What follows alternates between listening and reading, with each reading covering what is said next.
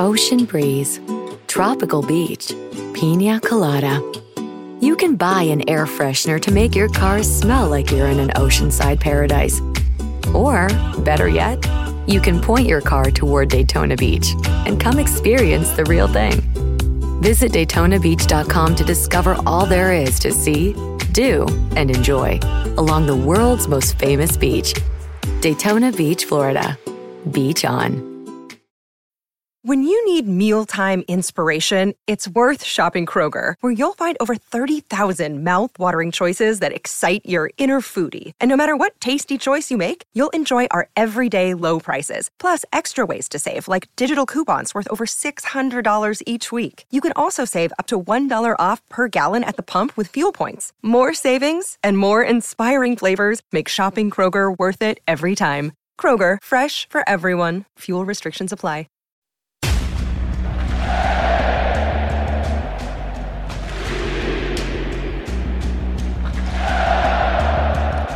Hey everybody, this is another edition of the Southern Fried Soccer Podcast with your host Doug Roberson of the Atlanta Journal-Constitution. It is September 11th, a solemn day in our nation's history.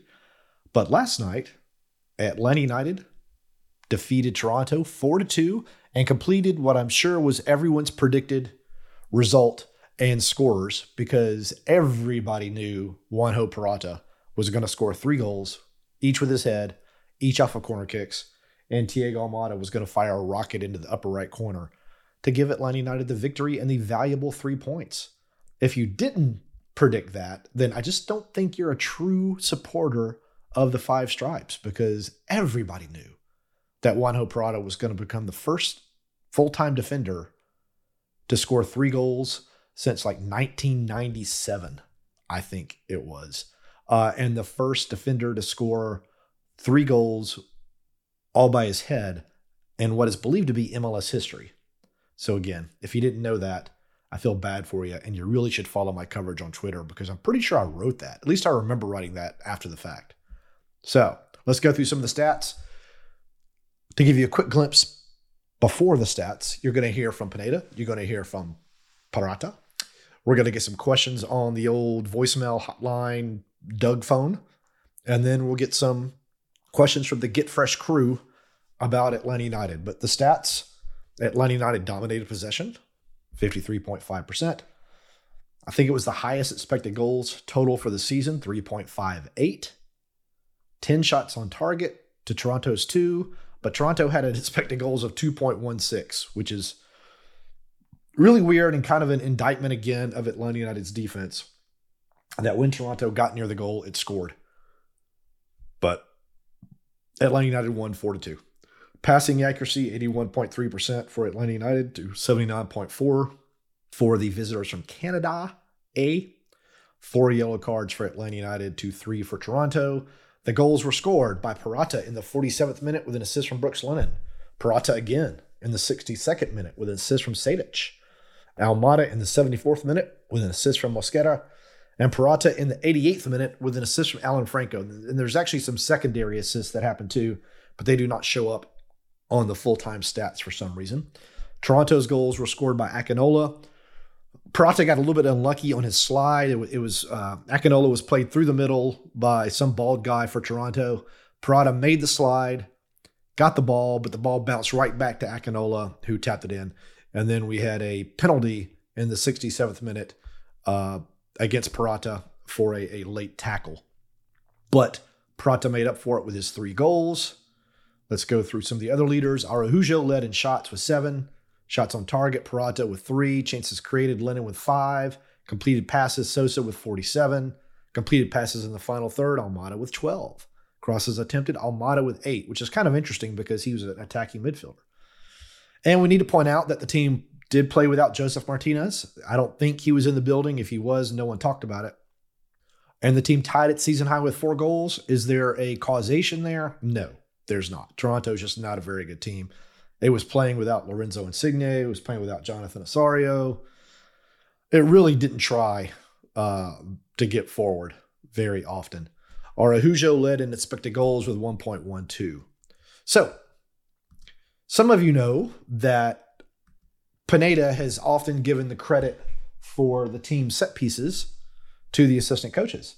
So the first question I asked Pineda in the post-game press conference was if he wanted to start taking credit for all the set piece goals the team has been scoring recently. I think it's like 5 in the past 4 games. No.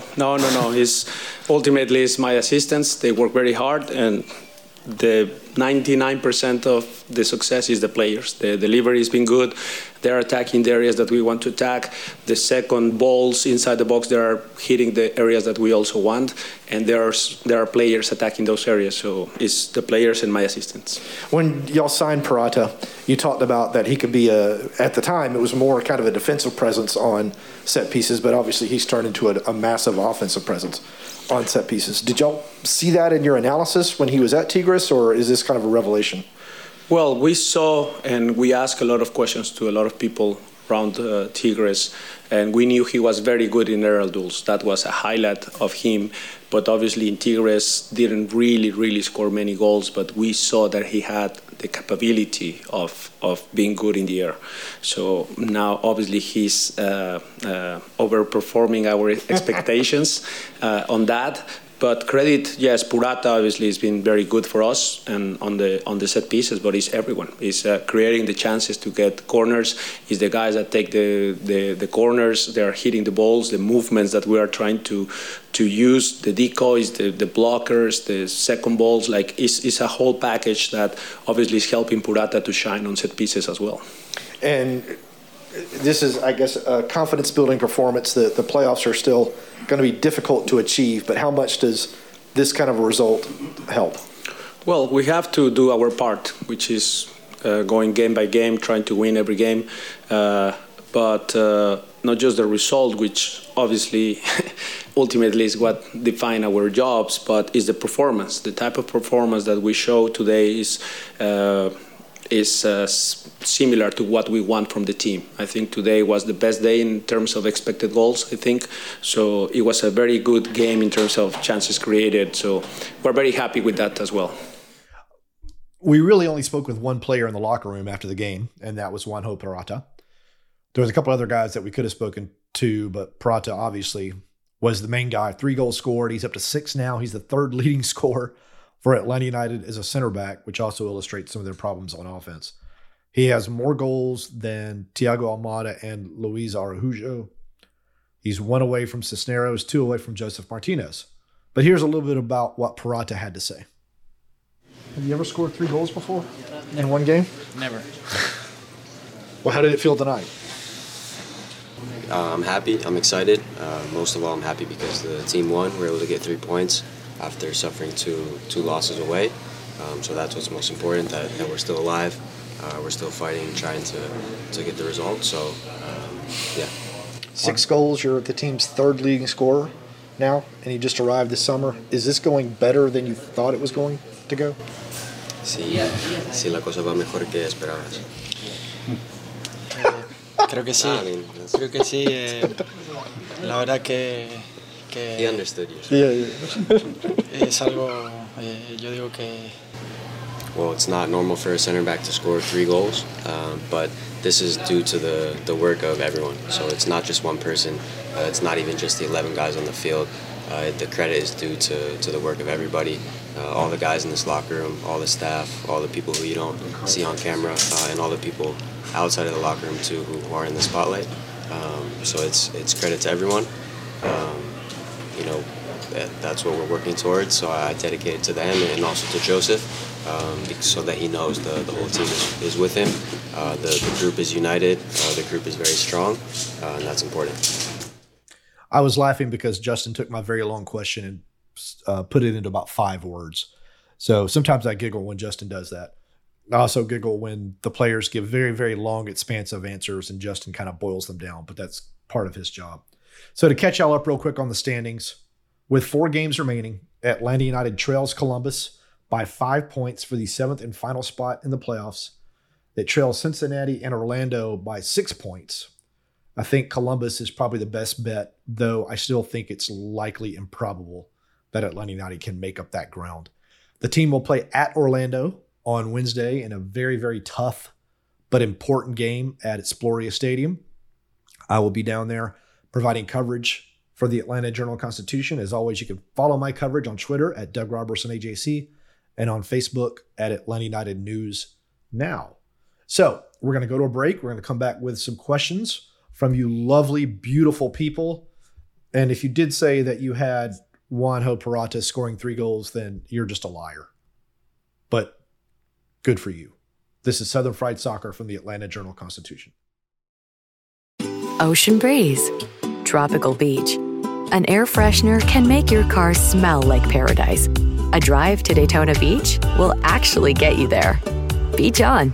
Plan your trip today at DaytonaBeach.com.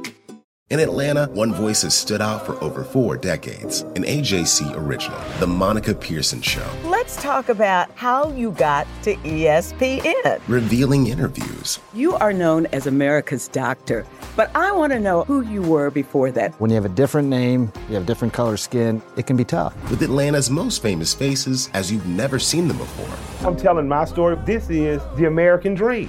The Monica Pearson Show, streaming now on AJC.com. The Atlanta Journal-Constitution keeps you informed on the news that matters to you. And now for a limited time, I repeat, a limited time, you can get 6 months of unlimited digital access to the AJC for 99 cents, or that's like the cost of a hot dog at Mercedes-Benz Stadium, I think. Politics, investigations, breaking news, sports, dining, all that and more for less than $1. It's our best offer for the best journalism in Atlanta, nay, the Southeast. Go to subscribe.ajc.com/podcast to get unlimited digital access for the next 6 months for just 99 cents. And I'm contractually obligated to say that again. That's subscribe.ajc.com/podcast. So you always know what's really going on in Atlanta. So we're going to go to some calls. This is Chase from Lawrenceville as the leadoff batter. Hey, Doug. I'm here to ask about the noticing of the defenders scoring again and pulling Atlanta through another win. This has got to be a weird thing, right? Like, it's normal with a lot of teams where the defenders are constantly helping them win games. I also wanted to ask you about just, like, can this performance yesterday, could this get us 2-3 more wins this season? Out of the 4 games left, I mean, even 2 wins and 2 ties might get us in the playoffs and might not. What do you think? So 8 out of Atlanta United's last 10 goals have been scored by defenders, Chase, which is a crazy, crazy stat. And can this performance get this team into the playoffs? No, because it's still only worth 3 points. It's like a dunk is only worth 2 points, no matter how special it is.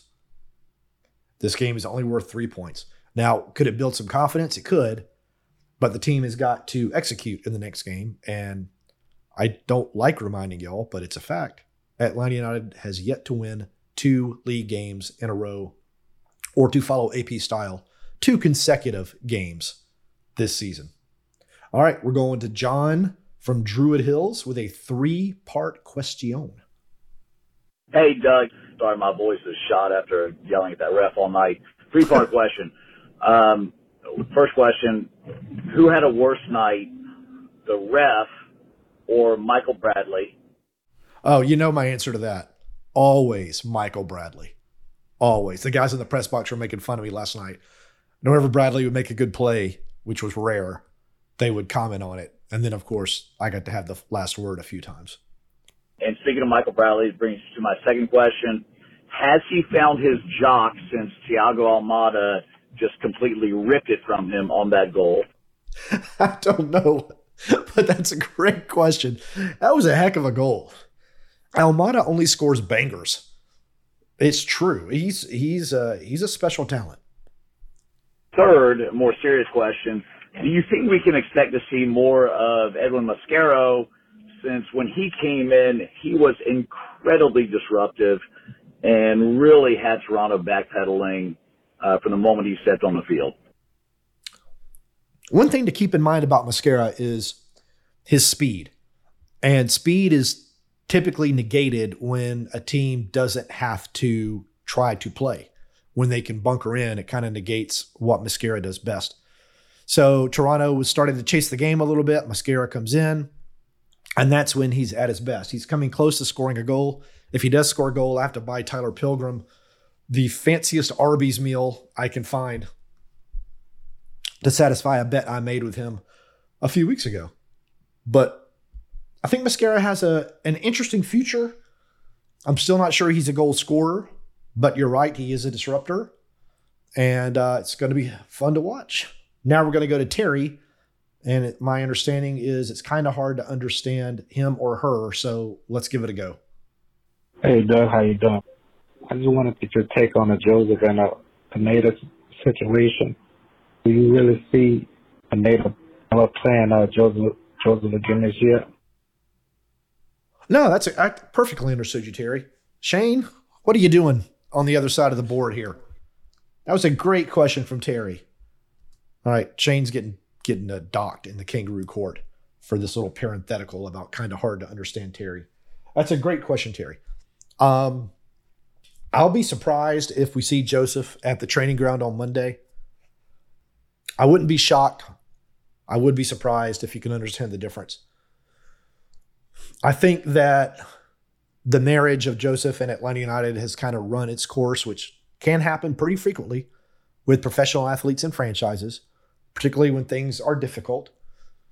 The question for Joseph and the question for Atlanta United is if he does want to be traded, if he does want to be transferred, finding a team that can take him at his current salary or as a DP. Now, of course, the way around that is Joseph simply agrees to a trade or a transfer, and then the contract gets renegotiated. Maybe longer years at less annual salary, but the total remains the same, something like that. But it doesn't seem like Joseph and Pineda's relationship is great, despite what Pineda has been saying. But we'll find out on Monday. If Joseph shows up on Monday, I think that bygones are bygones. They're all professionals. You need to move forward. You need goals. You need points. And we'll go from there and see what happens in the offseason. But that's a great question, Terry. Thank you very much, and I hope you'll continue to ask them. And Shane has been admonished. Bad parenthetical, Shane. Bad parenthetical. Well, now on nothing to personal, our friend. Now on to the more traditional methods of communicating in this day and age. Rob, friend of the podcast, says, is Pineda starting Dom up top with Joseph out an admission that Cisneros as striker just hasn't been what he'd hoped? I don't know. I think it was finally perhaps an admission that what he was trying to do overall wasn't working. The team played more of a 4-2-3-1, got rid of the three center backs, went with the two center backs. The ball movement was decent. Toronto pressed Atlanta in the first half, and once again, Atlanta resulted to standing around and staring rather than trying to break through the press with movement off the ball, which I don't understand, but has been a problem under several different managers for this team. I still think Cisneros can be a consistent goal scorer in Atlanta United or in Major League Soccer, wherever he happens to go, but we'll see. And Dwyer, he got a couple of chances, but he didn't really get any more than Cisneros or Joseph has gotten. If the striker doesn't get the service, then it doesn't matter who is there. That's what I've been trying to tell everyone who's complained about Cisneros and Joseph. If you want to go through the stats really quickly, let's scroll down here and find Mr. Dwyer. He had, in 70 minutes, 4 shots, none on target, 1 chance created, and 15 touches. That's really not a lot different than the other strikers have gotten. So in this case, maybe it's the teammates need to get the ball to him more. The tactics need to be tweaked, something like that. Rob continues, following up on your response to my question last week, Purata now has a hat trick in amongst his 6 goals, just like Cisneros. I think Rob wrote this during the game. And while we're all in awe and extremely grateful for what has turned out to be a fantastic midseason transfer, no one would rate Purata as a golden boot candidate worthy of supplanting Joseph up top because it's one game. No, I don't think anyone would say that. To your point about Cisneros, the goals happened, but they're an outlier. By definition, that means that even though they happen, they're the exception to the norm. The norm for Cisneros is that he just doesn't put the ball in the back of the net. Again, he's got to get opportunities. Rob says, I like Cisneros. Seems like a nice, hardworking, humble guy. But strikers must consistently tally goals to be worthy of starting, and certainly of taking minutes from the fastest man to 100 goals in MLS history. Thanks again for all you do to cover the team, Doug. If excellence in team coverage scored goals, Atlanta would be a Supporters Shield candidate every season. That might be the sweetest thing anyone's ever said to me in an email about Atlanta United. Thanks, Rob. Again, Joseph was not available last night, so he couldn't be selected. But the guys have to get service, and I think they're just not getting the service. On to Adam, another friend of the podcast. He's currently celebrating in one of the Margaritaville bars. I didn't know there was one of those in Atlanta. But he had to make a point of enjoying the win and raising a glass to Purata. Will Atlanta bring him back next season? Are there contract obstacles if they want to bring him in? I would love to see him paired with a healthy Miles. So Purata is on loan from Tigres, a power in Liga MX. For Atlanta to bring him back, there is an option for a loan and then an option to buy. Pineda affirmed that question from Sam Jones last night. If you don't follow Sam Jones, please do. He's an up-and-coming, talented soccer reporter. It's going to depend upon Atlanta United's money. It's going to depend upon what Tigres wants. It's going to depend upon Atlanta's salary structure. And right now, they are up against the cap. Now, the cap, I think, should increase next year. I've got to think that the CBA is going to get portion of the CBA is going to get renegotiated a little bit because of the influx of increased revenue from Apple Plus and its MLS rights TV deal, or streaming deal, I guess would be the correct phrase. But those would be the obstacles. You would love to see him paired with a healthy Miles. Yeah, I think that'd be a good pairing. Franco, he had a hiccup last night, but he's really kind of eliminated a lot of those mental mistakes that he was making earlier in the year. When I was critical of him, so because I was critical then, I need to be complimentary now, and he's playing well. Adam continues, I now fully understand Pineda's points about Ríos Novo being better with his footwork versus Godinho. I've tried to tell you all that over and over again, but seeing is believing. There was a lot of cringing going on when Atlanta built from the back tonight. So who will be the other keepers on the roster next season? And if Godinho is an option, do you feel his foot control can be improved? Well, the goalkeepers next year will likely be Brad Guzan. We haven't seen Castanera rehabbing yet, and his injury happened before Brad, so that's a little bit odd. Don't forget Justin Garces is a homegrown. They could bring him up to start getting time with the first team. I guess it's going to come down to who is going to be cheaper, Ríos Novo, who is on loan from Lanús, I think, or Godinho, who's a free agent. Godinho did talk about last night that there is an option that can be exercised in December. It's a club option. So we'll see. As for his control being improved, he can work on it. But once you're a veteran, developing new skills isn't easy. But he can practice. Practice makes perfect. Last question from Adam.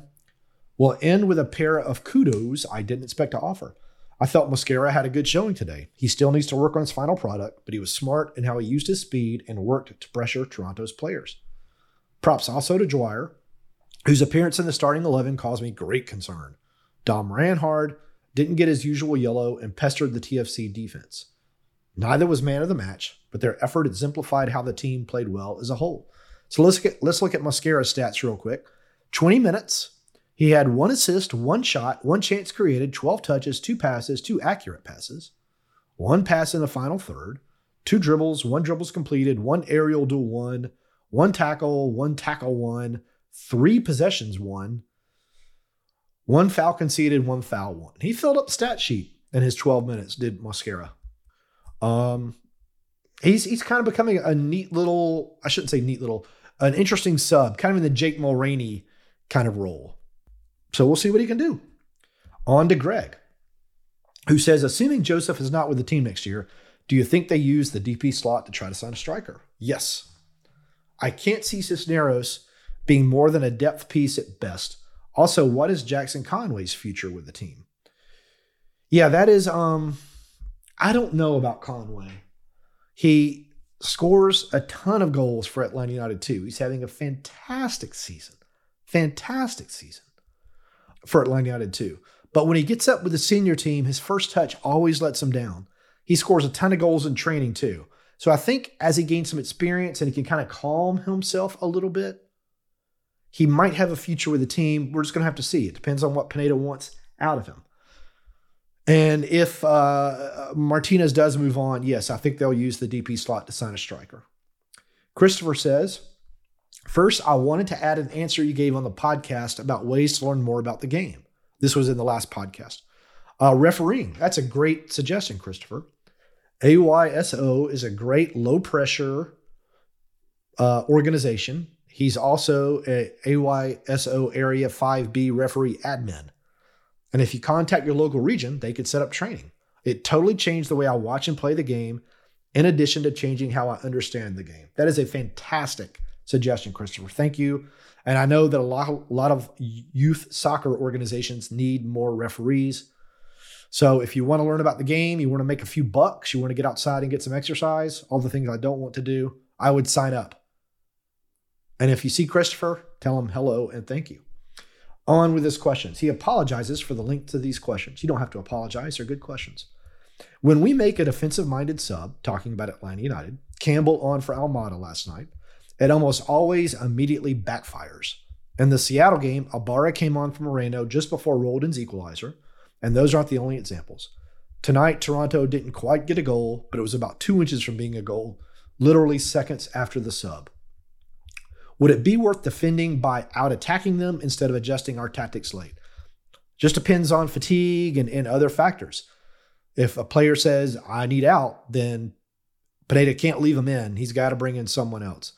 Ibarra, to me, has really taken a step back this season. He looked really, really sharp in the preseason. He was starting with Ozzy Alonso, but he just seems to look slower and slower, and his positioning seems to look worse and worse. After being a totally disastrous team on set pieces, which I asked about before, and you actually took it to Gonzo, since adding Purata, we've only allowed one goal, and it wasn't aerial, adding several attacking goals. Is Purata really that big of a difference maker, or is something else going on? So I looked this up today. On the day Purata signed, Atlanta United had allowed 8 goals from set pieces. It's since allowed 6 more. I do not know in which games they were when Purata was playing or not. I could go back and look it up, but on this podcast, I don't think you want a few minutes of silence while I do that. But Purata is being a difference maker. You know, the goalkeepers are being difference makers. Bobby Shuttleworth, bless his heart, I don't know what happened to him in the games, but he just looked like a guy who had lost his confidence. But anyway, yeah, there's several factors that are making a difference. On the broadcast, Christopher continues, Mike Conti said it was probably his last time working with Mo Adu. What is going to happen to Kevin and Mo when MLS goes to Apple TV Plus? Will Apple hire them to call games, or are they out of one of their many jobs? Yeah, Apple Plus has not said what's going to happen just yet. I asked about this a couple of weeks ago of someone who works for Atlanta United, and they said they had not heard yet from Apple TV Plus. I thought I remember when the news was announced that some of the local talent would be retained, particularly if it was popular and the ratings were good. So I'm hoping that these guys keep their jobs. I enjoy listening to them. They're very good at their jobs. And if they don't end up with Apple TV Plus, they'll end up with somebody because they're very talented and they're very professional. And that's always valued. Nick says, I've asked a few podcast reporters this. Well, now I just feel like I'm being used. Thanks, Nick. And I'm wondering which Atlanta United players would be the most helpful to a contending team in 2023. And I'm only joking with you, Nick. Joseph Martinez, super sub or starter. Purata, he's scoring off the bench. Can't go wrong there. Brooks Lennon and Andrew Gutman, two pretty good fullbacks. They create a lot of chances. Very aggressive. Almada, obviously. But those are some. That's an interesting question, though, Nick. Z asks, can you break down how many times we've scored off set pieces versus build-up versus counters? If so, can you compare this year to previous seasons? Feel like this is part of the culture change between 17 and 18 and now. Well, I can't do it going back to other seasons, but I can tell you this year, and this is from whoscored.com, a fantastic website. From open play, Atlanta United has scored 29 goals. From set pieces, Atlanta United has scored 12 goals. From counterattacks, Atlanta United has scored 3 goals, and it has scored 1 goal on a penalty. It missed a penalty last night. It's only had 3 penalties called for it this year. This open play number I don't quite agree with compared to the counterattacks, but I don't know how they define those two things. I think most of Atlanta United's goals have come on counterattacks, of course, with the number of set pieces they've scored recently. That's kind of making that a smaller percentage. Elizabeth says, do you think Godinho will stay in goal or will Ríos Novo come back? No, I think Godinho will stay in goal for the rest of the season. Pineda wants some consistency. Putting Godinho in every time is consistency. Lama Rama, who's become a friend of the podcast, says, so a center back hat trick was probably the last thing anyone expected. I didn't. I distinctly remember tweeting that out. I can't believe no one saw it and retweeted it. What is the coaching staff feeding the defenders that they keep scoring? Can we give some of it to our attackers? Well, I know what it's not. It's not the panko crusted chicken that we used to get in the press box in 2017 and 18. That was one of the best meals I've ever had in a press box. It has disappeared from the menu. So it's not panko crusted chicken. Although they did serve us andouille sausage and a really good macaroni and cheese last night. And of course, the Carvel ice cream machine is the best thing in the history of things. So there you go. And our last question is from Ren with two N's. And it's a long one. At this point, I have to wonder, is even next season recoverable? The list of issues are apparently not only long, but also deep. Our star striker is a shadow of his former self and is apparently quite frustrated and even angry. He likely had an impact on Heinze leaving. If the front office pushes Pineda out at this point, it'll look like Martinez is calling the shots. Well, they're not going to push Pineda out. How many GMs want to come to what would become a bit of a revolving door of Atlanta coaches? If Martinez leaves, despite having a year left on his contract, we are left without a standout striker. Well, they'll sign another one if he leaves. Add that our VP and TD has pursued a team of South American players who, while individually good, seem unwilling or unable to play together as a team. Pineda seems unable to coach the team into being a team. We might argue, but injuries. While that is true, just watching tells us that there are deeper issues than the season's injuries. Whoever is chosen as the new president is likely going to be making some very difficult calls. My question is, do you believe this group can become a team, and what will it take for that to happen? My answer to that is the same one I've given lots and lots of times. It's consistency. You need to have consistency in the lineup. With consistency in the lineup, you build chemistry. With chemistry, you build confidence. With confidence, you build speed of play. With speed of play, you hone instincts. With instincts, you get results. They simply have not been able to field a consistent starting lineup this year because of the myriad injuries, at least 20, that have robbed players of multiple games. It's almost impossible to overcome. And then there are other factors, Joseph being frustrated, but a lot of that is because of the results, which goes back to the injuries. Have I always agreed with Pineda's formations and tactics? No, I have not. But at the same time, he has a lot more information than I have about the team. It would be nice to give him a chance with a roster that can maintain some semblance of health for a few months at a time. All right, we're wrapping up the Southern Fried Soccer Podcast. As always, you can find it on Spotify. You can find it on Apple. You can find it on AJC.com. You can find me on Twitter at Doug Roberson AJC. You can find me on the Facebooks at Atlanta United News Now. Hug your loved ones. Communicate with your loved ones. Y'all take care.